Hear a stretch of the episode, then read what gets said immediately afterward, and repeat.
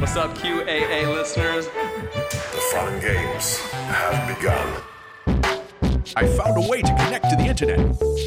I'm sorry, boy.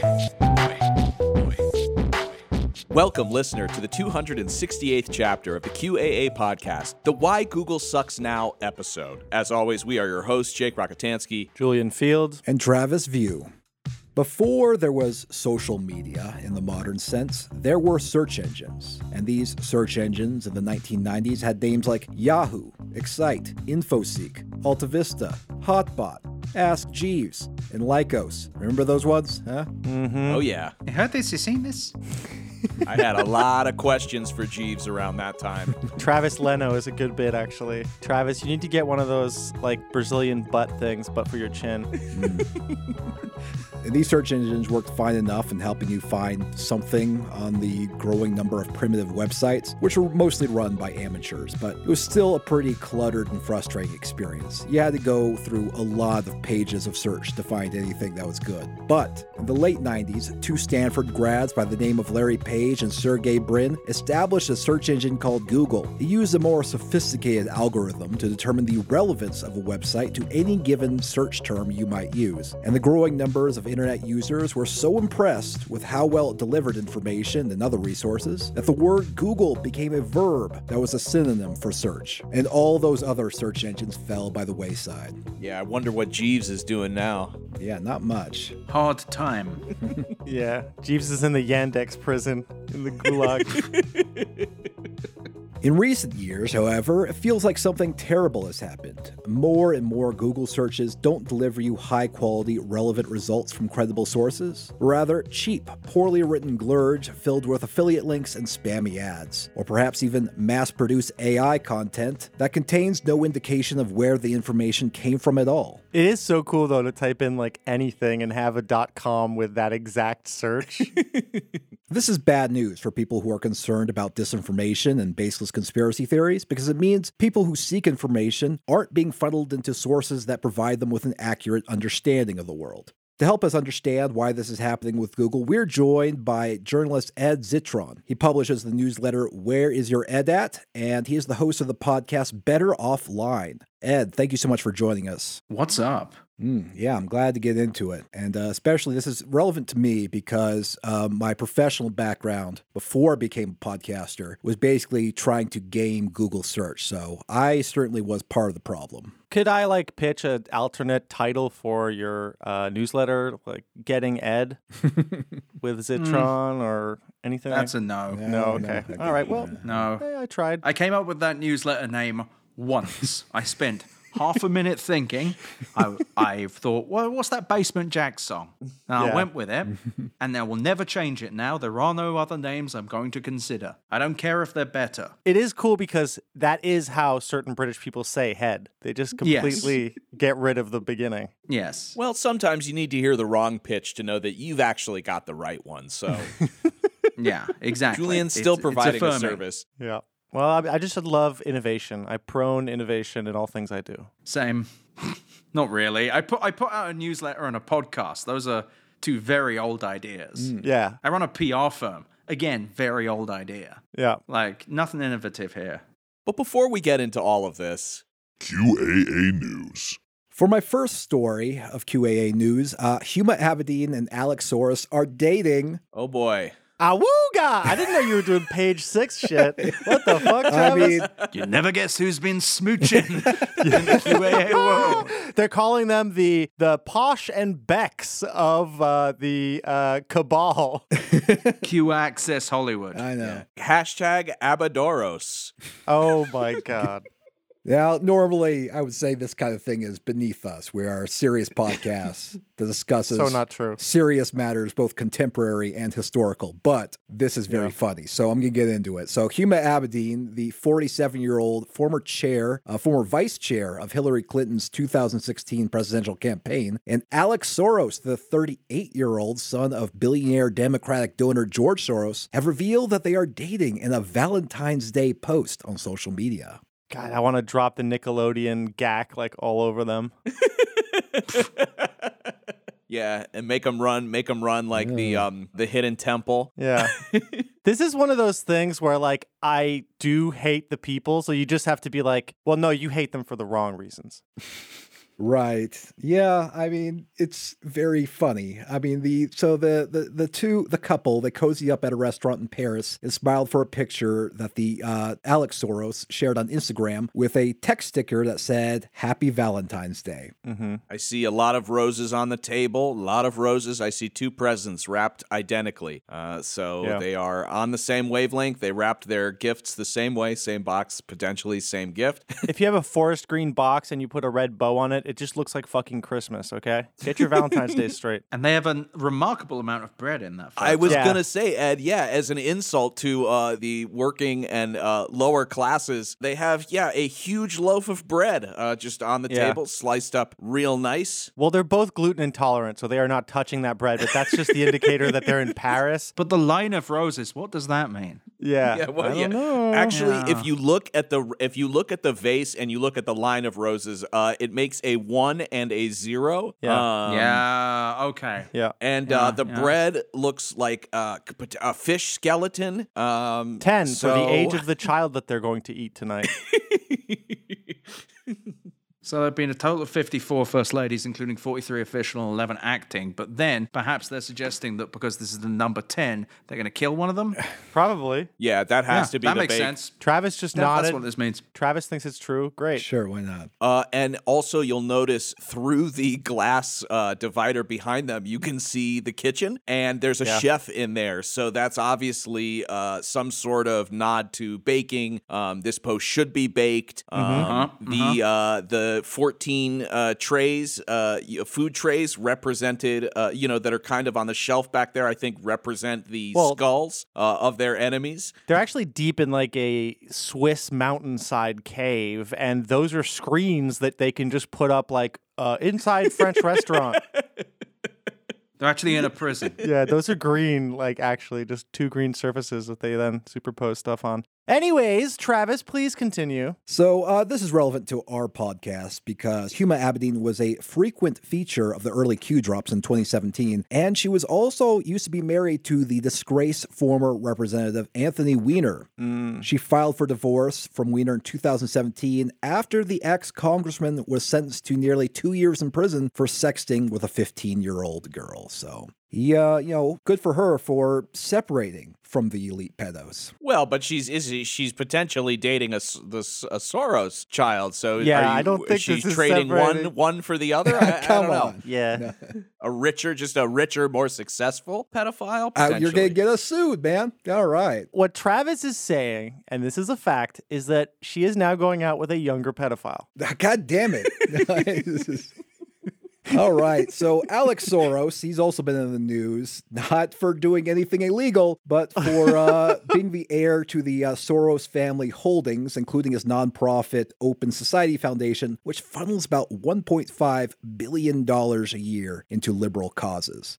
So I thought it'd be worthwhile to check back in uh, with the world of QAnon podcasters and live streamers because there is still in uh, the year 2024 a very active QAnon community online, and they still produce a lot of content. So I checked with one of the most prolific media companies that produces uh, QAnon content, and that is Badlands Media, operated by Patel Patriot. Badlands Media has a live stream show called Eye of the Storm, and is hosted by two gentlemen who go by the names Absolute Truth and Stormy Patriot Joe. So these two guys, they're really uh, impressed with Q Drop 38, which contains these phrases. Note false flags. Follow Huma. And the host of this program thought that this was relevant because of recent mass shootings in the news. This, of course, is part of the especially repulsive false flag conspiracy theory, which claims that random acts of mass violence are actually fake and staged. Usually, the conspiracists claim as part of a plot to create a pretext for more restrictive gun control laws. Uh, this is the same kind of conspiracy theory that uh, Alex Jones helped to push about the victims of the Sandy Hook shooting, which led to Alex Jones being ordered to pay more than a billion dollars after losing a defamation lawsuit, though the actual amount remains to be seen. But here's how the host of the Eye of the Storm show reacted to the Alex Soros Huma Abedin news. And then drop number 38, November 2nd of 28 or 2017. Go further down the drop. It says, uh, note false flags, follow Huma, prepare messages of reassurance based on what was dropped here to spread on different platforms, the calm before the storm. So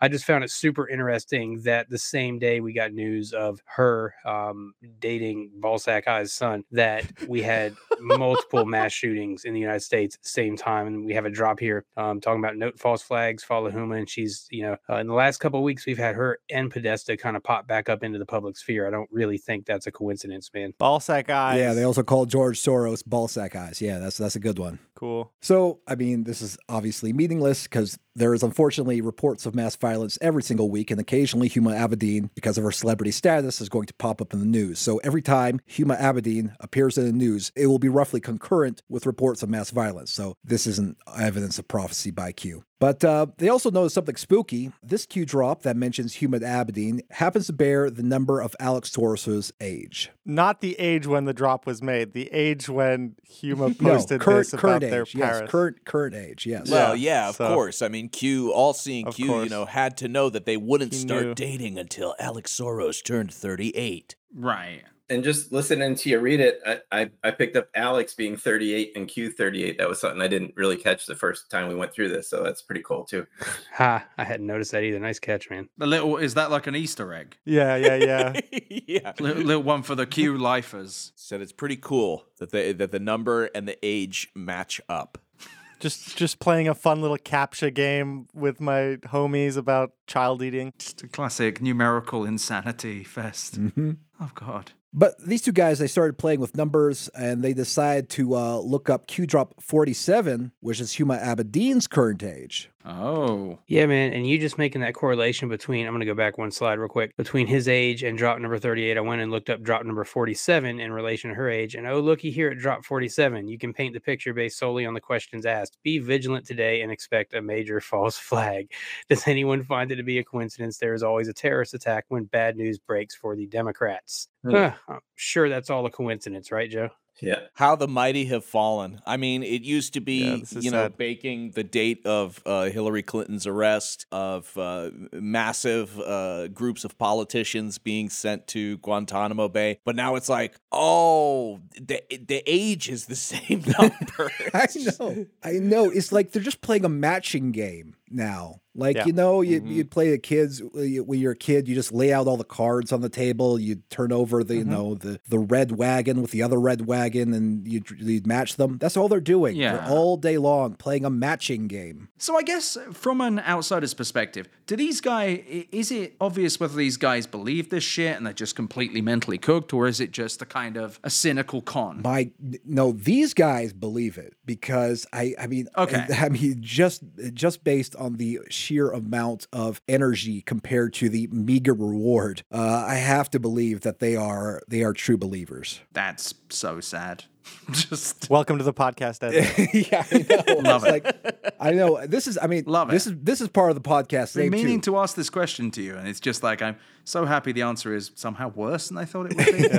It's- Sadder. We're always asking ourselves, wait, do you people really, really believe this? I mean, because it almost almost feels like insulting to assume that they're being sincere. It almost like, well, if you're if you're running some sort of con, at least you know there's there's a, a little bit of like you know strategy involved in that. You're like you're doing Yeah. this you're doing this for monetary gain. At least you know you're at least you're trying. You're it, maybe it's d- a dishonest living, but you're doing it to make a living. But no, man, a lot of these people there's still a strong um, community of believers who who just bake all day and then broadcast their bakes like this. Well, and and I mean, we're looking at at the dregs really because you know after five years or however long of none of the uh, predictions or proofs or anything adding up to something tangible, uh, something real. I mean, especially following you know the loss of the 2020 election uh, to Joe Biden. You know, there's there's if really that was Joe Biden, if if it was, Yeah. yeah, if, if if it was indeed, and not some sort of plant, and I don't mean like a CIA plant, I mean like some kind of house And, uh, plant with um, yeah, yeah, yeah. soil. I assumed you meant course. you know, you're left with this, you know, Mm-hmm. trolling the page six uh, sort of uh, celebrity relationship gossip and trying to find meaning because any little piece uh, that you find that you can draw a connection is a nice reminder to both your ego and your sense of reality that, hey, you didn't waste all this time. All these Right. five years that you've spent cooking, all the t shirts you have, the stickers, the, the, like Travis was saying, the energy spent into creating content revolving around this single, you, you know, this single sort of anonymous entity, that it wasn't actually a waste of time, that there's still crumbs, there's still crumbs sort of trickling out. And when the big news happens, you'll still be relevant and you'll be there. And yeah, you've been doing page six stuff for the last like three years, but like now you're going to get to cover the, the Guantanamo executions. Stop talking Right. about our podcast. So this is also kind of like a frustrating thing with conspiracy theorists is that they'll connect two things, imply or they'll state that that it's not a coincidence, but then they won't take that extra step of explaining why it's not coincidental. Okay, if it's not coincidental, then what is the significance or meaning? So they're saying that okay, this Q drop 47 talks about false flags because that's Huma Abedin's current age. So we're saying that Q back in 2017 warned that Huma Abedin was 47 years old, then there would be false flags. So if that's the case, are, are you saying that this warning expires when Huma Abedin turns 48, which happens to be on July 28th of this year? So no more false flags after July of this year? Is this what you're saying? Are you tracking Huma's birthday, Travis? Do you send her like a little I, che- every I checked. or- I was just curious because, like, I was like, it's like what? Because like 'cause they say is like, wow, that's not a coincidence. Okay, if it's meaningful, if it's significant, then let's game this out. What is the what else would have to be uh, true if you believe that somehow Q was predicting that there would be false flags when Huma Abedin was 47 years old? It would follow that there's no more false flags when she turns 48, No. or is it not? No, then you have to go to Q drop 48 and do some new connection. Okay, yeah. Oh, right. You just keep making. Yeah. That's how you bake right. now. Just just through Huma Yeah. Abedin's age. All right, fantastic. We're baking ages, we're baking birthdays, we're baking how many fingers they've got. You know, we're scraping we're scraping the resin out of the pipe. Yeah, I know. All right, so for my second story in QAA news, the organization True the Vote, made famous in Dinesh D'Souza's film 2000 Mules, tells judge it has no evidence of ballot stuffing in Georgia. And I thought this was a really interesting story because this is a sad ending to uh, one of the most more popular forms of election denialism. So you may recall the documentary 2000 Mules, which we covered in episode 189. Uh, in that movie, the organization True the Vote claimed that there was evidence of a conspiracy to use so-called ballot mules to steal the election for Joe Biden, particularly in states like Georgia. Like we talked about in the episode, one could easily conclude that um, the allegations of election fraud were, were baseless just by analyzing, you know, what was in the movie itself. But it gets worse because uh, back in 2021, True the Vote contacted the Georgia Bureau of Investigation about its allegations. Specifically, the purported uh, vote monitoring organization claimed to have cell phone geolocation evidence showing that hundreds of people had traveled to multiple ballot drop boxes on given days. A Fulton County Superior Court judge in Atlanta signed an order last year requiring True the Vote to provide evidence it had collected, including the names of people who were sources of information to state election officials who were frustrated by the group's refusal to share evidence with investigators. And ultimately, True the Vote admitted they had nothing worth turning over. All of these years, it just, they admit that it's just they don't really have anything of substance. So, a spokesperson for Georgia Secretary of State Brad Raffensperger told the Associated Press this about the new revelations. Once again, True the Vote has proven itself untrustworthy and unable to provide a shred of evidence for a single one of their fairy tale allegations. Like all the lies about Georgia's 2020 election, their fabricated claims of ballot harvesting have been repeatedly debunked. Mm, don't care. We're already in 2024. Come on. Didn't see the Huma thing? Like, come on. Yeah, wake up. yeah, don't you know who's dating?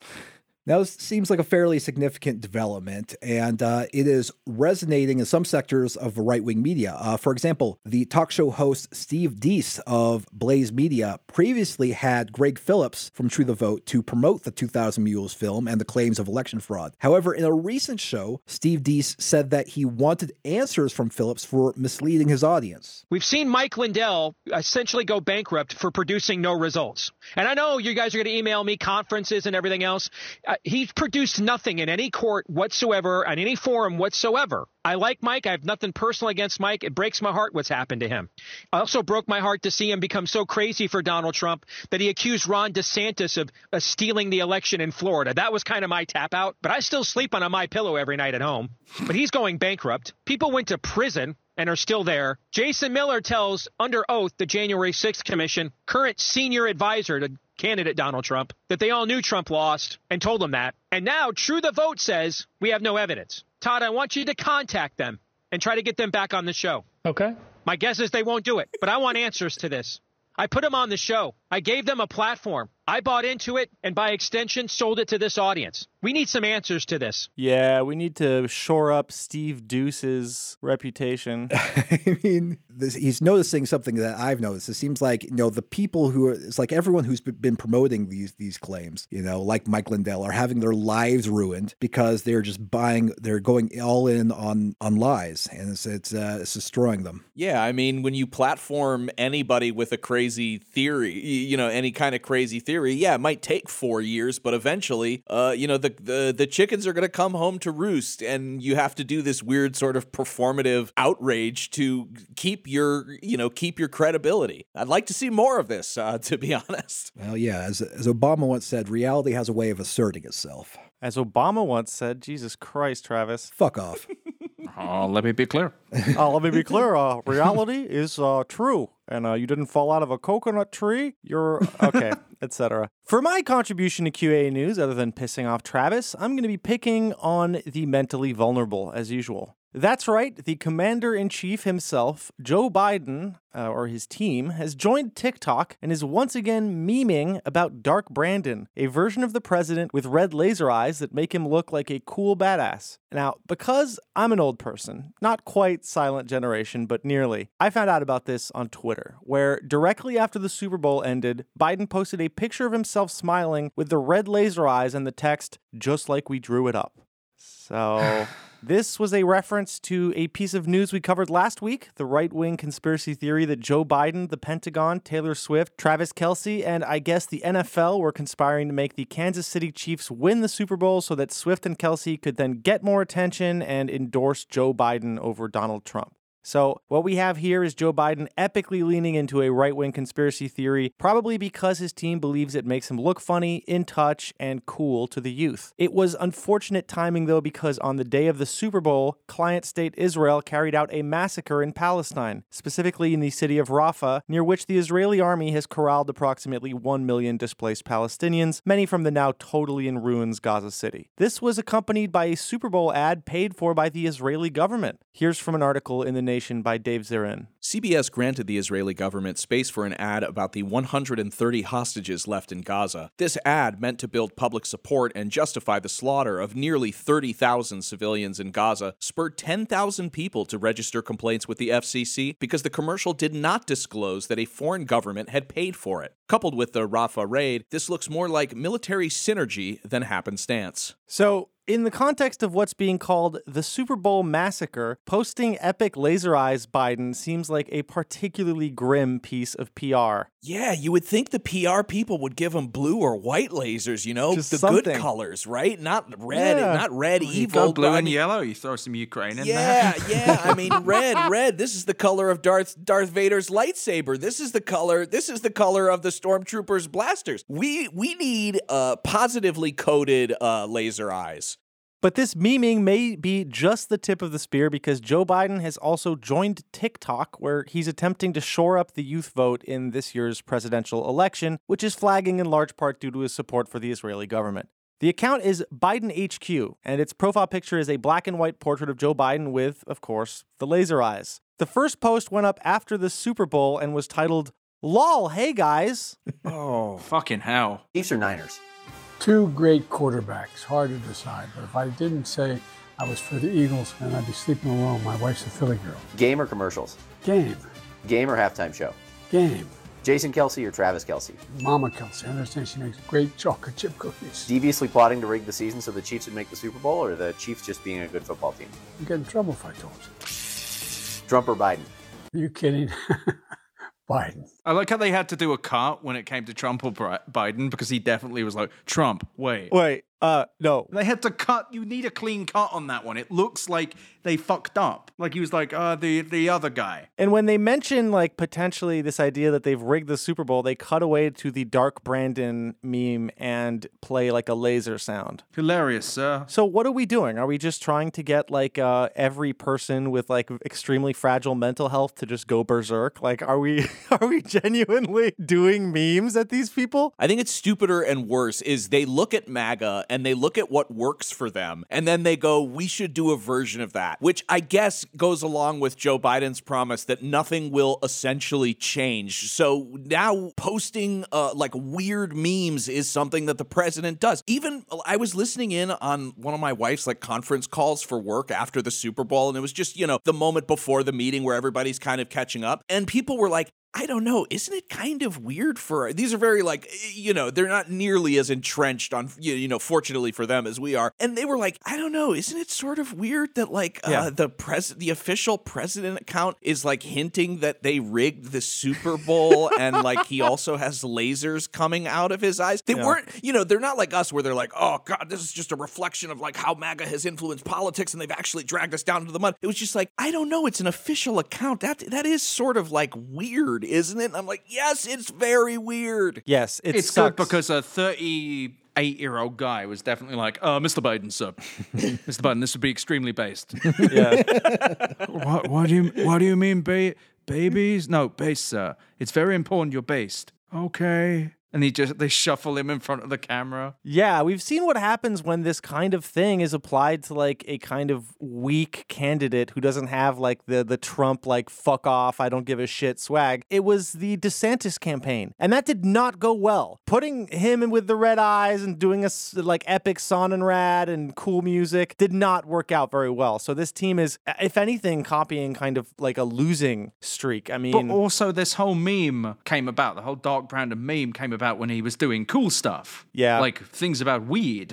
yeah. Not like things about murdering children and then referring to them as people below the age of 18. Yeah, not as cool, not as cool. Not really based, one might say. It would be so awesome if they instead posted there. There was like a part of the campaign that was like, "Vote Biden." We don't meme.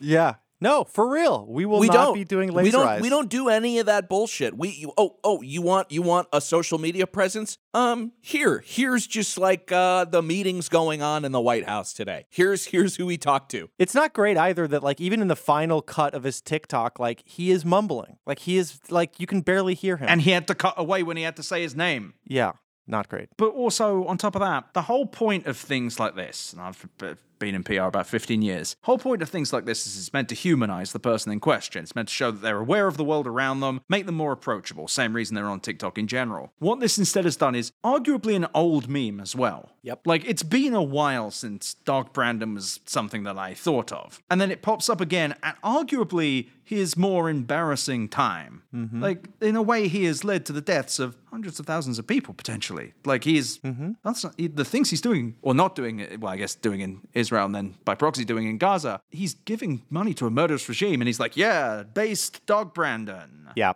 I got the laser eyes now. Yeah, kind of like the lasers used to point missiles at Palestinian children. The thing about it that's so weird is, and, and Julian, I, you sort of covered this, you know, talking about using this to make a, a weak person look powerful and way cooler than they actually are. The whole Brandon thing spawned because at, you know, at a sporting event, there were, you know, uh, MAGA fans in the audi- audience screaming, fuck Joe Biden. And the reporter on the scene said, oh, I think they're saying, let's go Brandon. And of course, it became, you know, it became a euphemism for fuck Joe Biden. But then the, the Biden campaign has taken brand. It's it's the exact same thing that Trump does, where they take something that is perceived as a weakness or an insult and then flip it so that it's actually oh, we're totally cool with it and it's actually a sign of strength. And so this is just another example of them actually uh, stealing vibes from the sort of MAGA movement, which is so bizarre to me after running your entire campaign, your entire entire party, in essence, exists in opposition to this political movement. And so to mimic it, to mimic it or or use elements from it, to me is like I'm surprised that more people aren't seeing that and going, wait a minute, we don't want to be just like them. Like that's the whole thing is that we're not like them. In fact, our politicians don't have to do shit because they can go on Twitter and just say, here's how much we're not like them. You know? So I, I don't know. I, I the whole dark Brandon thing, just like I, I get that it's funny and everybody wants to meme and everybody wants to have It's fun. not But that's you only want to do It's that. funny. It's funny for a very specific kind of centrist liberal, where it's like, "Aha, a cunning riposte to you, sir." Yeah, Yeah. it's reactionary to how MAGA treated you online. No, it's but the average liberal is like, what the fuck is this? The average liberal is not Yeah, Will yeah, yeah. Stancil. But once they look it up, they go like, like watching SNL. They're like, "Oh, I've seen a thing that I recognize. Great." but what sucks is the best thing that Joe Biden could do right now is publish the things he says in private, where he's like, "Yeah, Donald Trump's an asshole." That's the coolest thing Yeah. the president has said in a while. Catch him on a hot mic. Just yeah, just be like, "He's a piece of shit." It's just, everyone like, "Yeah, woo!" Oh, I'd think it was great. The account, other than posting fellow youths material, seems to be focused on communicating a simple premise. Biden is not too old or mentally absent to be the president, but Trump is. Posts contain statements like, quote, CNN, Trump is rambling incoherently. Oof. Confused Trump tells Michigan to vote in the wrong month. Numbers are hard. And Trump confused on stage, wide eyes emoji. We don't know what he's saying either. There's also a post titled Gavin Newsom perfectly shuts down question about President Biden's age. He's right, you know. So it's just this is so close to bad. this sketch I saw about a fake Babylon Bee podcast called the Babylon Buzz. I'll get you the link for it. But there's a bit in it where they're reading out fake Babylon Bee headlines, and one of them is like Ron DeSantis benches 250 pounds so strong. Like it's arguably getting close to this level of empty cheerleading. Mm-hmm. Like, oh, Trump, like, if you want to call Trump stupid, call him fucking stupid. This is the thing. Why don't we just have politicians that just insult each other? Like in England, where they just go to a room and yell at each other and get upset, and then no one fucks with our healthcare. Yeah. I don't know if that's going super well over there, but it might be better. Don't better. you talk about facts when I'm trying to rant. I'm trying to say something funny and topical, and if you're going to bring in facts, we're going to have a problem. With me, I will cry. Yeah.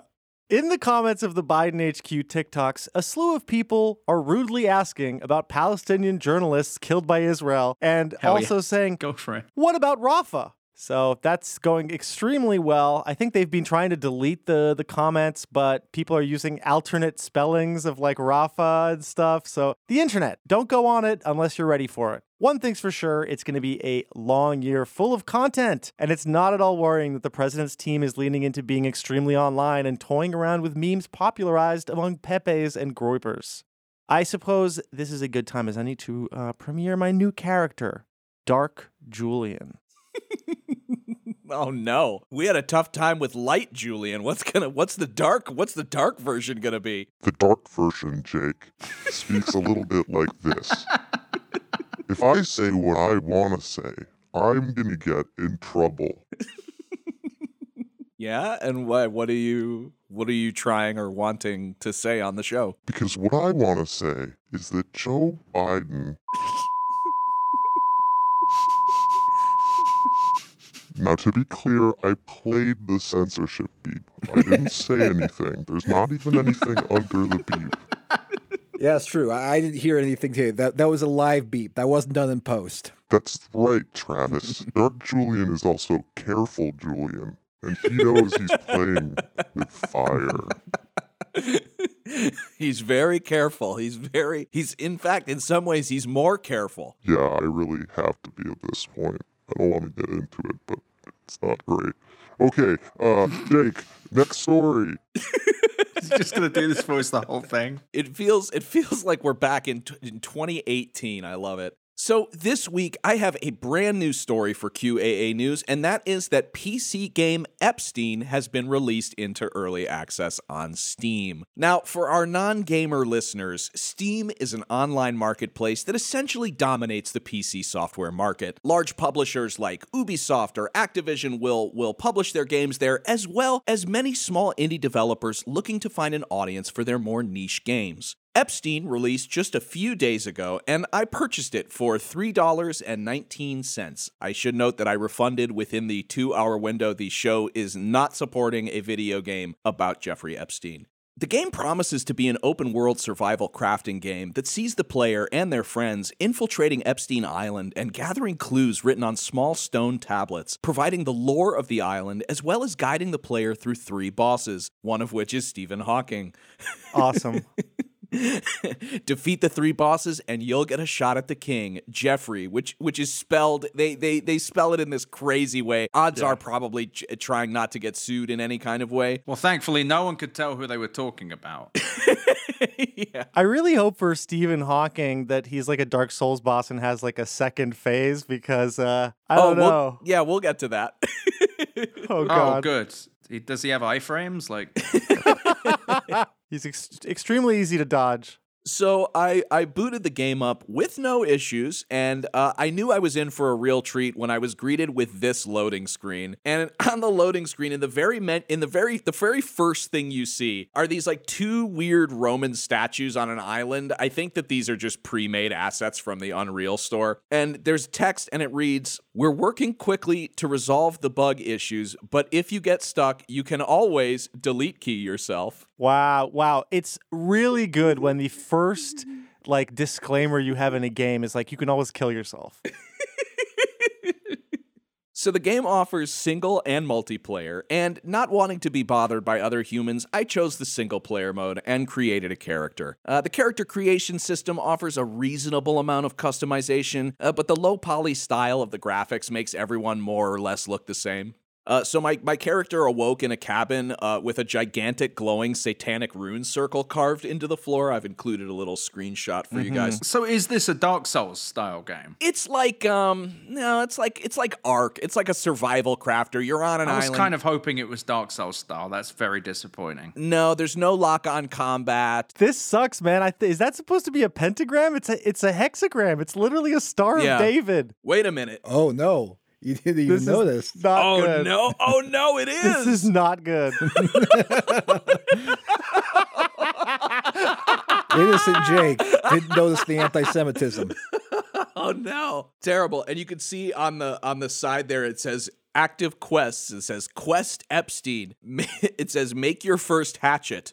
Zero out of one. So right off the bat, it's it's sort of leading you to create your piddly tools to to blast at rocks. Now, unfortunately, the game is very competently made. Uh, for what I'd consider a troll game, uh, there are quest giving NPCs, there's fishing, farming, enemies, uh, multiple weapons, craftable armor, uh, as well as craftable furniture and various workbenches. Fairly standard for your modern survival crafting game. Uh, but the game ran smoothly and was alarmingly more well made than I had suspected or hoped. Now, this is probably due to utilizing pre made Unreal Engine assets purchased from the store, and there are a handful of games on Steam that look exactly like this one, minus the Epstein theme. Oh, it's not a competitive industry. Not very compet, not very competitive. I looked at at streams of people playing this, and it's mostly just like right wing people. That uh, you you know, a lot of keks in the or, you know in the chat and all that stuff. So you know, there's a specific audience for this, and it's exactly who you would imagine.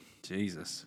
Now, the island itself is peppered with large Roman statues uh, that shoot lasers out of their eyes. oh, cool. Dark Brandon. Yeah, so yeah, Doc I- Brandon's there. So I'm not sure how that ties into the Epstein theme, but my two hours of trial time uh, were ticking away, so I knew I'd better get to saving those children. After watering some guy's plants and bashing a few rocks, I ran into my first enemy. Uh, this is a tiny little guy with an alien face and uh, black pajamas on, called a mini Have King, which is mini Hawking. Okay. One bash over the head with my pickaxe, and it dropped to the ground instantly. And he, when I killed him, he dropped a little note on a rune that said, Killing Half King's small clones may not be sufficient. We need to find the real one. However, defeating Half King with a single punch is enjoyable. Okay. Wow. So they are literally joking about him being disabled, and you can kill him with one punch. It seems that the game's developers are kind of obsessed with Stephen Hawking uh, because while my short hour and a half on the island saw no mention of Bill or Hillary Clinton, there were empty wheelchairs scattered throughout the map. And I mean, Oh throughout my- every little building you think? went. Did they think he fucking came with one? that, that- that he grew out of it. He's like a fucking centaur. I was sort of hoping that maybe I could equip one, like a mount for faster travel, but alas, the player is unable to interact with the chairs at all. I never did make it to the supposed Stephen Hawking boss. Uh, after I built a small hut near the starting area, I was slaughtered by something called a Blue Andrew. Oh Uh, no, no! what is that in reference to? Jesus Christ. I believe it's some kind of reference to Prince Yeah. Andrew, yeah. Mm-hmm. So I respawned and attempted to run back to my body so I could gather the handful of leaves that I had collected. Uh, but Blue Andrew was waiting for me, and this time he brought his friend. Strange Danold uh, was the name of the enemy. Uh, These just look like kind of your standard orcs or mutants. I mean, they didn't look like Prince Andrew or Donald Trump or anything like that. Um, they murdered me, and I uninstalled and refunded the game. Nice. Now, as of the time of this writing, uh, Epstein has received a mixed rating on Steam's review page, with uh, 65% of the 66 reviews posted reacting positively to the game. So, before we get into the main segment of today's episode, let's read how other gamers are feeling about Epstein. Uh, the first review uh, is they recommend the game. They have 17.8 hours uh, logged on record, and the review was posted February 16th, the day that the game released. And it reads Great game so far, just wish the wheelchairs actually worked. Wheelchairs. Wheelchairs. The AI have godlike aim, so if you want a challenge, then recommend. As for the actual map, the regrowth needs to be more frequent. Cleared out about 75% of all the resources on the map, and now we have no more wood. Okay. So I used to review PC games for a living. In fact, it was my first job. And to give listeners an idea of how many games there are on Steam, well, I guess the best way of putting it is there is literally every PC game.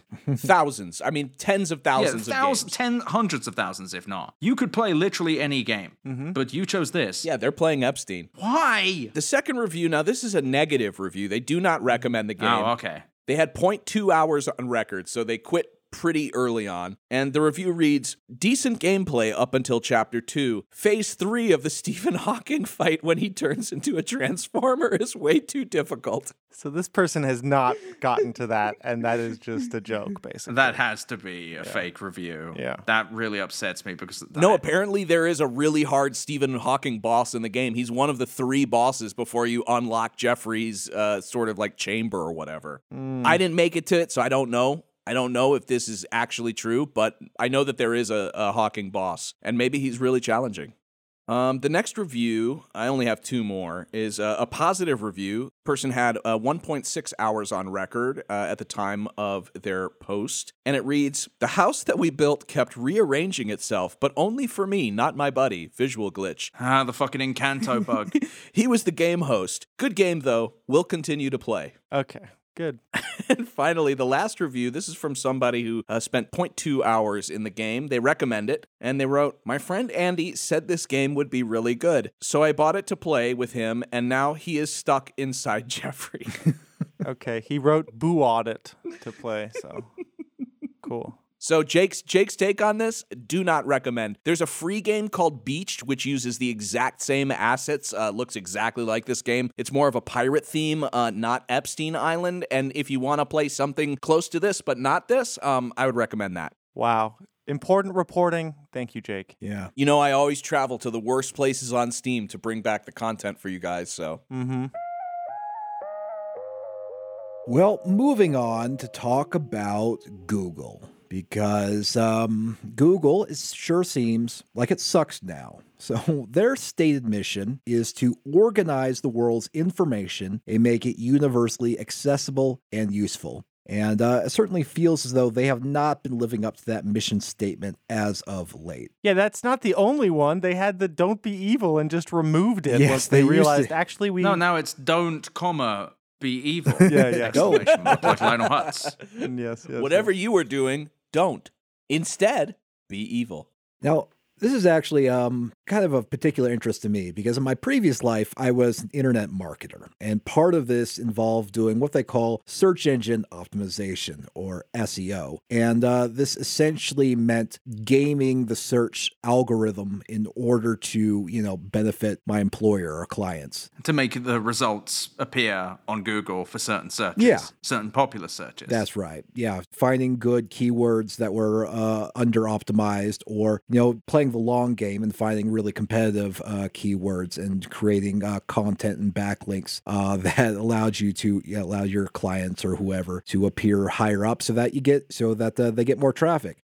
Know, Google's original innovation was an algorithm called PageRank, and this was uh, heavily based on on these backlinks. So it was uh, it was complicated and evolved over time. But the logic was that is if a high quality site linked to another site, then the site that was linked to was probably also high quality. And you know, so as a consequence, in the early days, a lot of like sites that that were linked to from like edu sites or .edu sites or .gov sites were like highly valuable. And so there there are some ways you could get those. But uh, and the system worked for a while. You know, it, it resulted in like higher quality searches. You didn't have to go through a bunch of junk in order to find what you're looking for quite as much. And there was this kind of um, I don't know this arms race between Google and um, and like you know publishers because like you know p- the publishers or the companies they would like try to find ways to game the algorithm to try to make content and backlinks that resulted in searches for they wanted. Well, and- there were also there was a relationship between pu- publishers and Google. Google had an open line to some publishers to make sure that their stuff ranked well, but they did so in this extremely opaque manner. Yes, that is true. But it, it felt like Google, they ultimately, in order in order to get their ad revenue through AdSense, they wanted to, you know, they wanted to provide the best experience to their searches, you know, um, for a while. And so I felt like, you know, it felt like ultimately the uh, people doing the searching were, you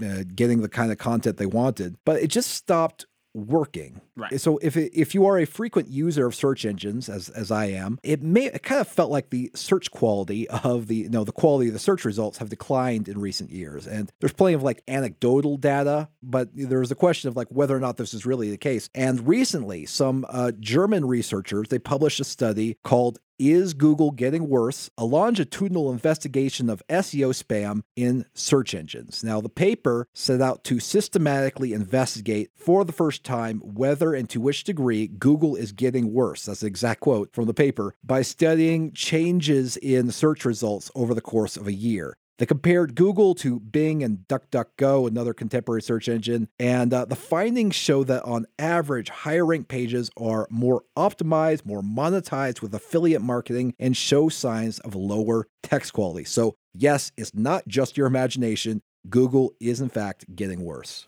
So the question becomes, well, that's too bad because over years they've basically they own the market now, and uh, as a consequence, there uh, there's actually an there's an antitrust lawsuit from the federal government because of that. So the Department of Justice said this about the lawsuit, which is ongoing. Google has engaged in a course of anti competitive and exclusionary conduct that consisted of neutralizing or eliminating ad tech competitors through acquisitions, wielding its dominance across digital advertising markets to force more publishers and advertisers to use its products, and thwarting the ability to use competing products. In doing so, Google cemented its dominance in tools relied on by website publishers and online advertisers, as well as the digital advertising exchange that runs ad auctions. So yeah, so if you wanted to, um, yeah, if you wanted to spend your ad dollars, basically Google made sure uh, on search, then Google made sure that they were essentially the only viable option.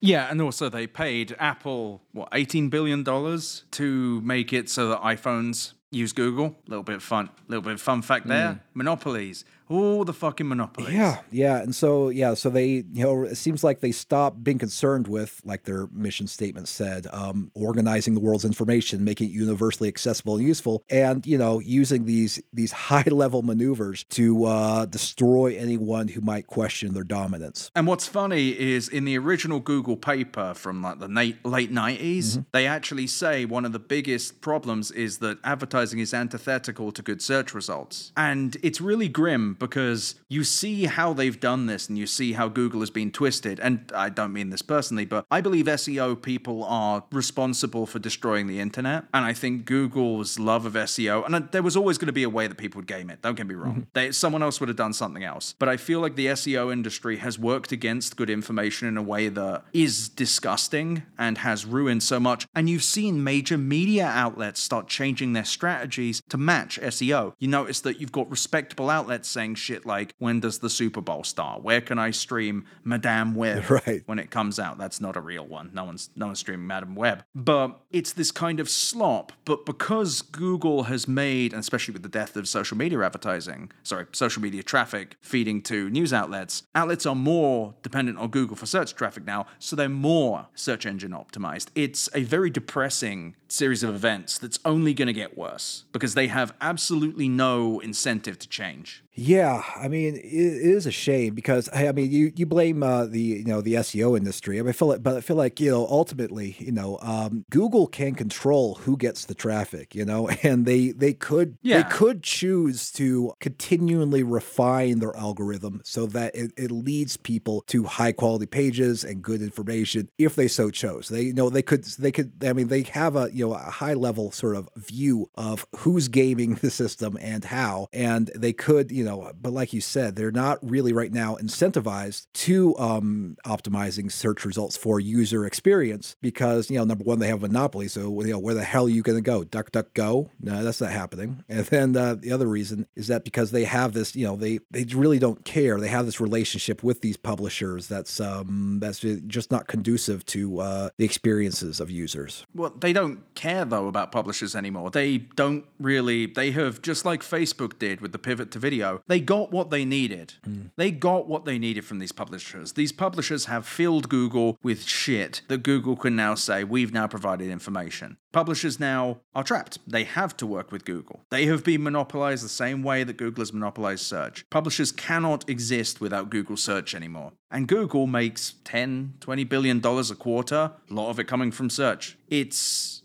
really insane, actually, how bad things have got with search. I use Bing now, which I hate saying. I hate saying Bing. it's a really wretched thing to say, or DuckDuckGo. I use Bing too. Yeah, and it's it's just like it's frustrating as well because Google has fucked up almost everything it's touched. I'm surprised they haven't destroyed Google Docs and Google Mail yet. They've certainly really blown it with Chrome. Chrome is now just requires 7 terabytes of RAM to open a single tab. And it's weird. It's really weird because a better world is possible. They just don't care about it. It's not, I don't even think Chrome makes or loses them that much money, but they've just never fixed that. And Google search, it's either they cannot fight SEO, they are unable to, which I believe, or they don't want to. And they want it to be like this because Google makes more money if you spend more time on the platform.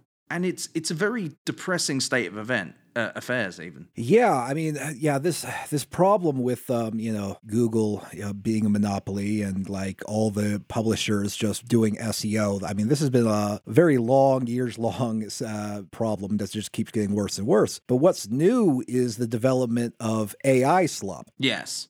because it used to be you know, that if you wanted to uh, generate a lot of slop for a website, you could outsource. You could, you know, for example, you know, um, pay someone in uh, like India or something five dollars per five hundred word SEO optimized article and generate a lot of uh, crap like that way. But now that now you don't even need that. You can produce hundreds of uh, articles and create websites for that. And uh, apparently these are getting indexed. There's like Google isn't doing anything to combat the AI slop. And I think the the problem is so I have a greater theory that I think speaks to Google. It came I grew it. It is enshittification adjacent. It's hmm. called the rot economy. And that I believe all companies are pursuing growth at all costs. Hmm. That is the final point of everything they're doing. Everything is being optimized to cause as much money to come out of it, even if those things are antithetical to the product itself. Google is replacing Google Assistant with Gemini. They fired a lot of the assistant people and they're replacing it with their AI Gemini now. This is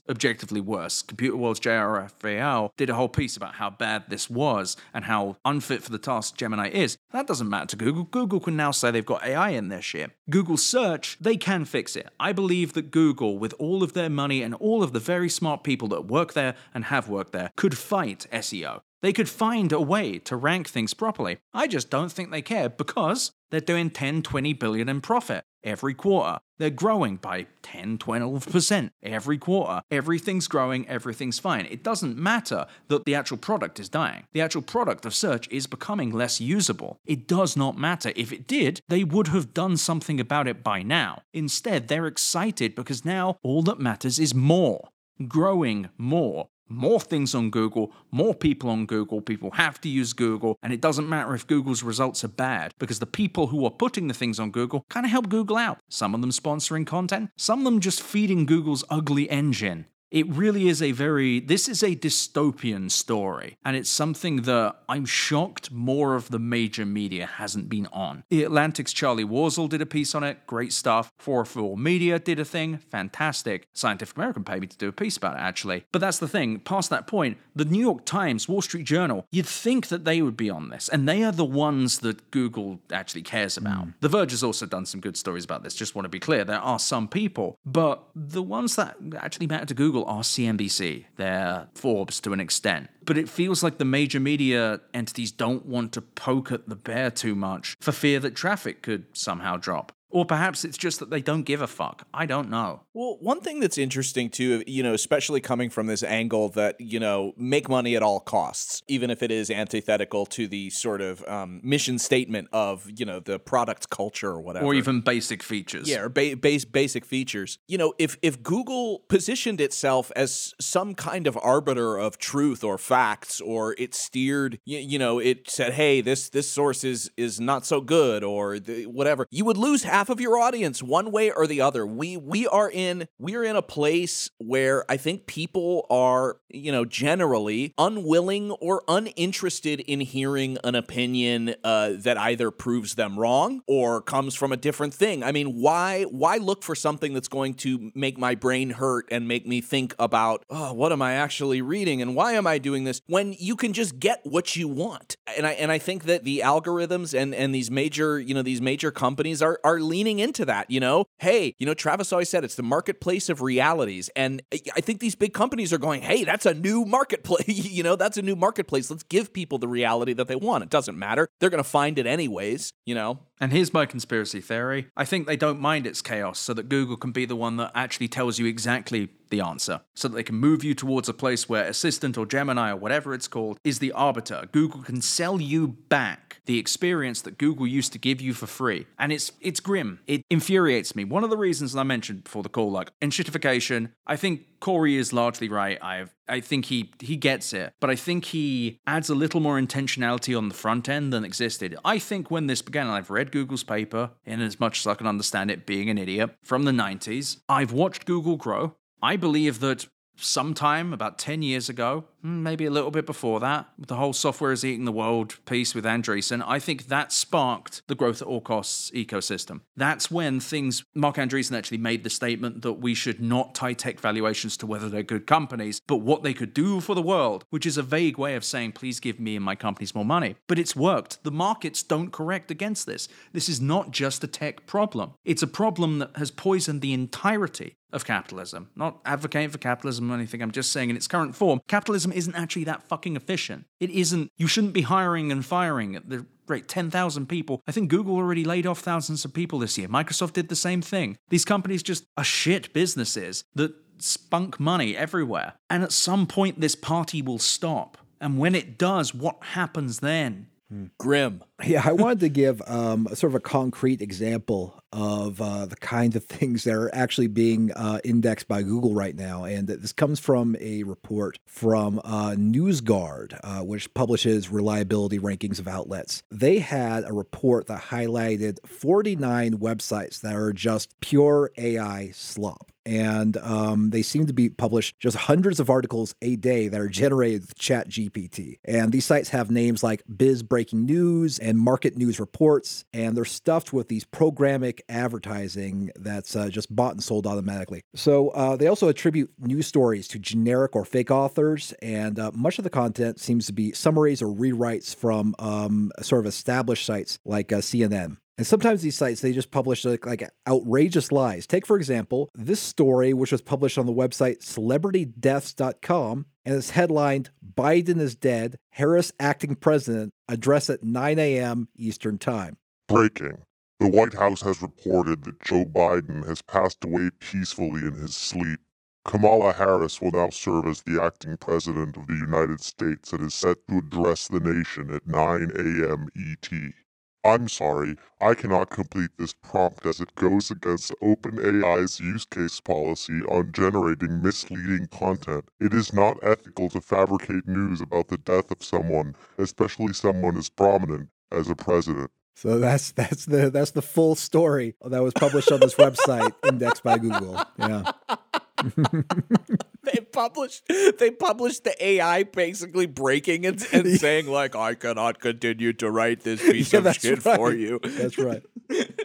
I mean, that's one of the more absurd examples, but I think uh, it's I think it's uh, indicative of something really uh, sad. Is that these publishers they think, perhaps not wrongly, that just generating AI slop and publishing it on these dogshit websites is a viable business model. Well, they do it for everything else already. I can't tell you how many times I have to look up some game tip or something like how do I go into third person view in this game, and it, there's like a hundred articles that come up, and it's like, hey, so this game is a new game that just released on consoles, and people are rushing to the internet to play it. Some players are curious about whether the game contains the ability to play in first or third person. Below in the following article, we'll give you all of the tips that you need to figure out how to play. And it's like before you even get to the tool tip or whatever, there's three paragraphs of slop just like piled on top of it. It's infuriating. And that's for something stupid like, you know, my camera view. Like, uh, you know, imagining how it's going to spiral out of control with news and and quote unquote information is just terrifying. And I think the the really big thing to worry about soon is Sora, which is the hmm. OpenAI video generator. It looks like shit. No one's actually going to watch this stuff, but this is just going to be more slop to fill YouTube. And I don't think Google realizes how much slop is going to be used against them. Companies have made billions of dollars fucking with Google and twisting Google to their whims. They're going to do the same with YouTube with shitty fucking videos. It's going to be so bad and it's just eroding. And it's Google's fault. It is their goddamn fault.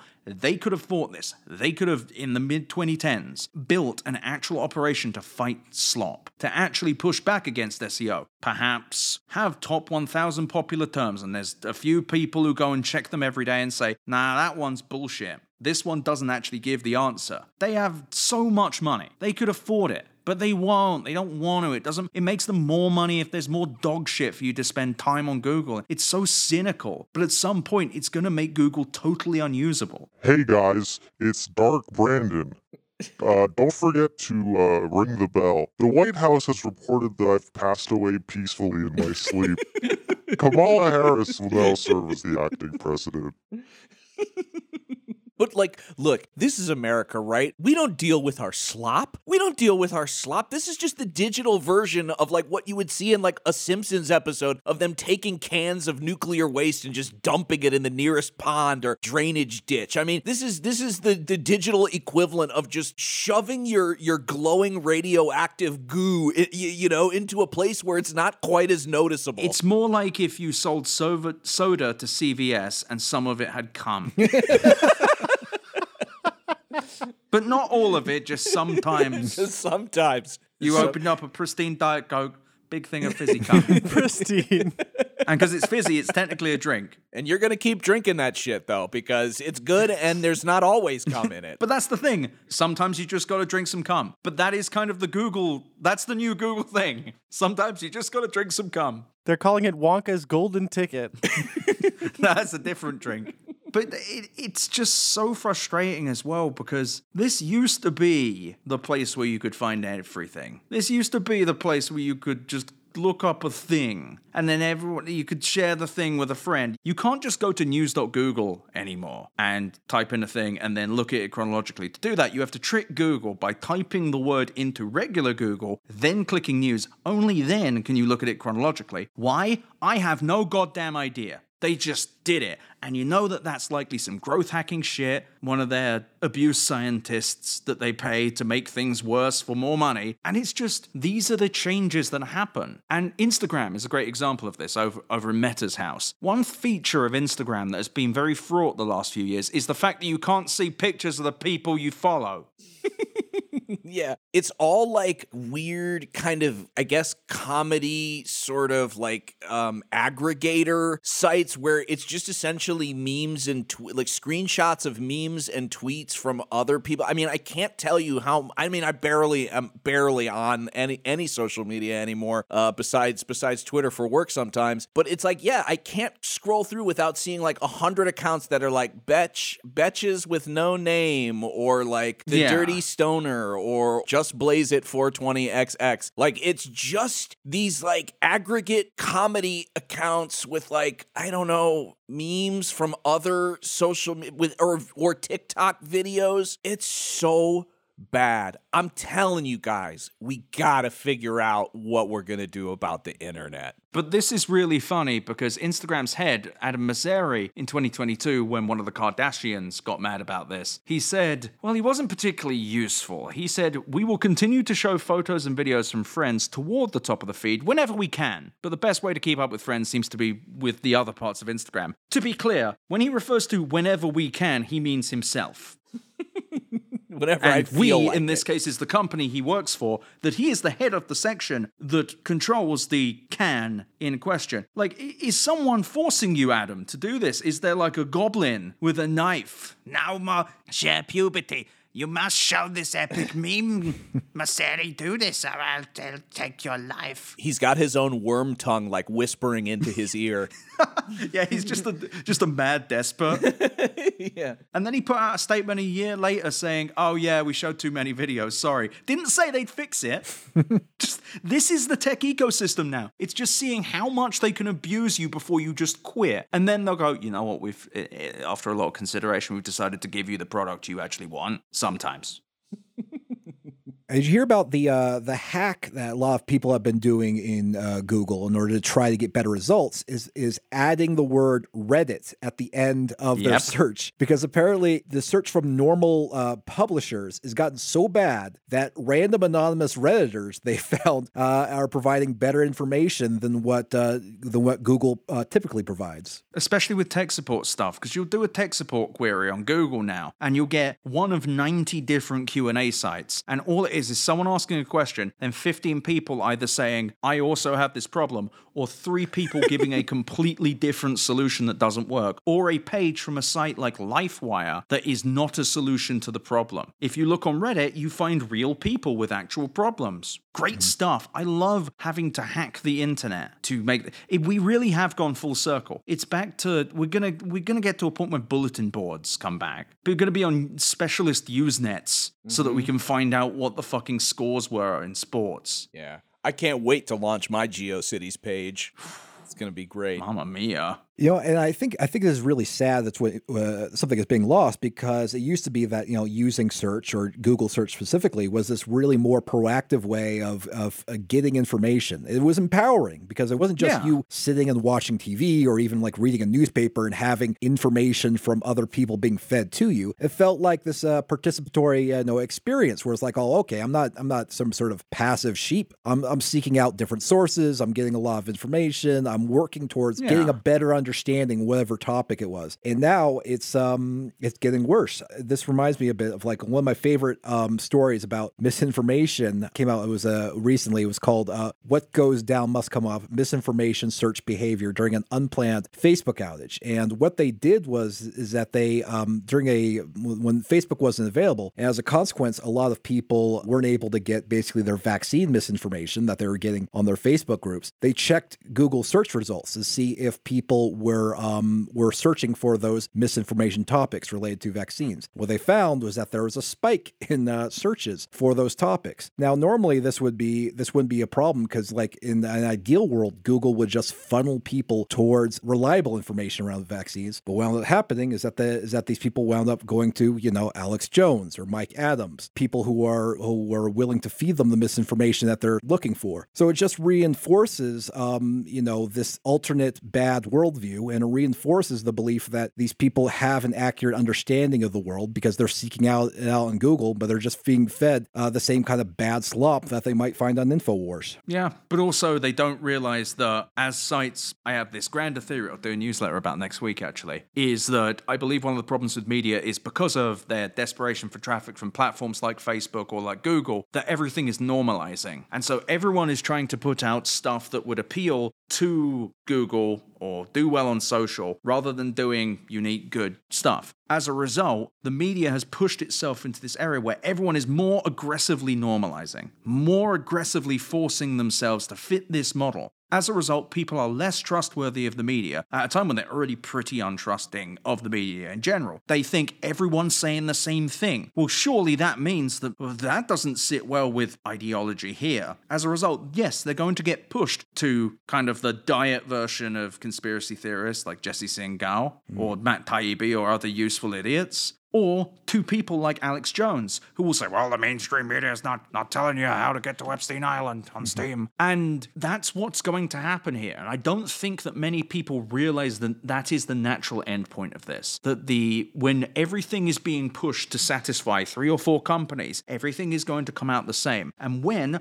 the AI generated slop, by the way, is trained on the data of the websites trying to pretend they're like their Google, that their Google slop, everything is going to normalize further. This is going to push people to these horrible goblin types. It's going to be good for people who have their own followings. It's going to be terrible for news outlets that can't adapt. And I don't think that they're aware of this. And worse still, this is going to hurt the ones with paywalls the most because they're going to be the fuckers who are like, oh, you could find out the thing that you can find anyone else for money. It's just very frustrating. This all this stuff kind of melts my brain a touch. Well, uh, you know, and it's already happening. I mean, it doesn't matter what political party you support, it doesn't make you not susceptible to conspiracy theories or to behave, Yeah. you know, in a way. It, like, recent example, um, you know, I see all the time people, uh, the most recent example was uh, pe- people on Twitter basically baking uh, what kind of STD that Trump had or, or what kind of, um, you know, what kind of cancer does Vl- Vladimir Putin have or, or whatever. And these were the, these were the same people who during the, you know, 2016 election were saying how gross it was that right wing, uh, right wing influencers and, and just random people posting uh, were, were baking about Hillary Clinton's health conditions. You know, how dare you? And, and that's so gross. And we're so above that, you know, coming up with these fake potential diseases or what, or whatever that's really going on. And I, I really think that a lot of people, and, you know, obviously you have to couch this with the fact that I think in the real world, people treat each other differently. And it's not exactly a one to one mirror image of what you see online. But I, I, I think that people are kind of, it's happened so gradually that people do not realize that they're slowly strengthening their conspiratorial muscle. This was not something that we were all that worried about when we first started uh, looking into QAnon and, and doing this podcast. And now it seems like there is already a niche, uh,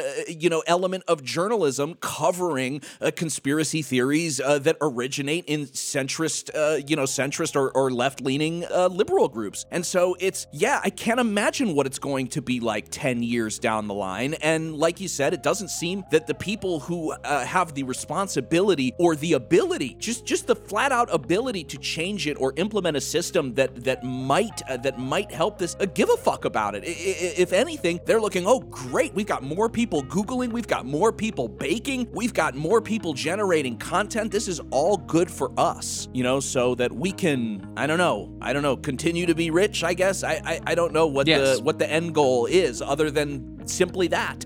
I mean, that's it. Growth, growth forever. Stock price go up, growth go up, always growing, never stopping. Now, important to remember the only thing that grows forever is a cancer. Hmm. Happy thought for you all.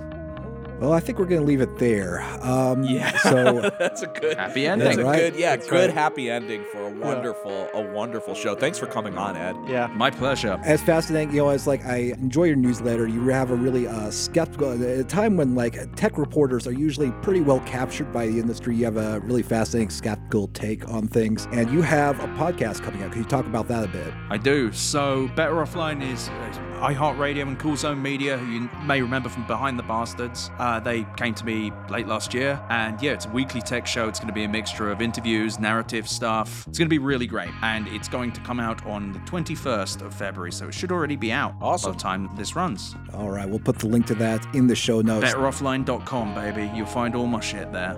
Thanks for listening to another episode of the QAA podcast. You can go to patreon.com slash QAA and subscribe for $5 a month to get a whole second episode every single week, plus access to our entire archive of premium episodes, as well as uh, multiple mini-series um, headlined by uh, each of the show's hosts. All that's on Patreon. It's just five bucks. So uh, if you're looking for more content, and you like us, uh, give it a shot. For everything else, we have a website. It is QAApodcast.com. Listener, until next week, may the deep dish bless you and keep you. It's not a conspiracy, it's fact. And now, today's auto cue. If I walk over there and sit next to Mr. Johnson and carry my phone, does Google know that I was sitting here and then I moved over there? Yes or no? I genuinely don't know without knowing I'm what shocked services. you don't know. Do you or do you not collect identifiers like name, age, and address? Yes or no? If you're creating an account, uh, yes, and using an account, yes. Specific search histories when person types something into a search bar. If you have search history turned on, yes. Device identifiers like IP address or IMEI. Uh, depending on the situation, we could be collecting it, yes. GPS signals, Wi-Fi signals, Bluetooth beacons. It would, would depend on the specifics, so, but there may be situations, yes. GPS, yes. Yes, if you have location. voice and conversations when using Google Voice products. we give an option to turn on or off, and But if, but if, if a person didn't know it, voice and conversations when using Google Voice products. Yes. We only record when they initiated with uh, OK Google and then say the terms after. Contents of emails and Google documents. We store the data, but we don't read or look at G- your Gmail. But you have access to them. Uh, as, a, as a company, we have access to them. Yes. So you could. Saying you don't or don't. I'm not asking do you or don't. I'm saying you could, though there is a possibility. We have clear established policies uh, on how we would that data. And their privacy policies, speaking of that, has changed 28 times, including eight times since January 2016. So I think the policies, you know, and this is why I'm asking these questions. There are, there are many things which uh, we, we don't collect. For example, we don't collect, uh, you could have a product like Google Home, we won't collect conversations unless you specifically ask us to. So you ask a question. And so we definitely are very careful and minimize the data we need to, to provide the service back to our users. Why, number one, does Google need all this information? We can answer that in the fact that 85 or 86% of your revenue comes from advertising, so we know you manipulate the data in some ways. However, can you explain what you do to minimize this data, which is generally an accepted standard practice among those who collect data? You know, our goal is, uh, you know, but we are providing, for example, if we are providing you a service like Gmail, which we have done for 15 years, uh, that, that data, we need to store it for our users, so they expect us to. So we are trying hard to match users' expectations. We don't need, you know, our data for advertising, as I said earlier, most of it comes from just the keywords you type. And so, you know, we need minimal data to do advertising. We give you options to turn ads personalization off. We store most of the data we do today to help give users the experience they want, and that's what we're trying to do. Do you believe that Google has been has been brought out here in some question is biased? Uh, Congressman, it's really important to me that we approach our work in an unbiased. Do unbiased. you believe that Google is biased? It's either yes or no. N- uh, no, not in our approach. How do you explain this apparent bias on Google's part against conservative points of view, against conservative uh, policies? Is it just the algorithm, or, or is there more happening there? Congressman, I I understand the frustration at seeing negative news, and you know I see it on me on Google. There are times you can search on Google, and page after page there's negative news which we reflect. But what what is important here is we use a robust methodology to reflect what is being said about any given topic at any particular time, and we try to do it objectively using a, a set of rubrics. It is in our interest to make sure we reflect uh, uh, what's happening out there in the best objective manner possible. This weekend, I was on MSNBC four times, and yet, the first thing that comes up is the Daily Caller, not exactly a liberal, but I guess well-known group. Then Roll Call, then Breitbart News, then the Memphis Business Journal, then Breitbart News, then Breitbart. So it looks like you are overly using conservative news organizations on your news, and I'd like you to look into overuse of conservative news organizations to put on liberal people's news on Google. And if you let me know about that, I'd appreciate it. You know, we do get concerns across both sides of the aisle. Uh, you know, I can I can assure you we do this in a neutral way.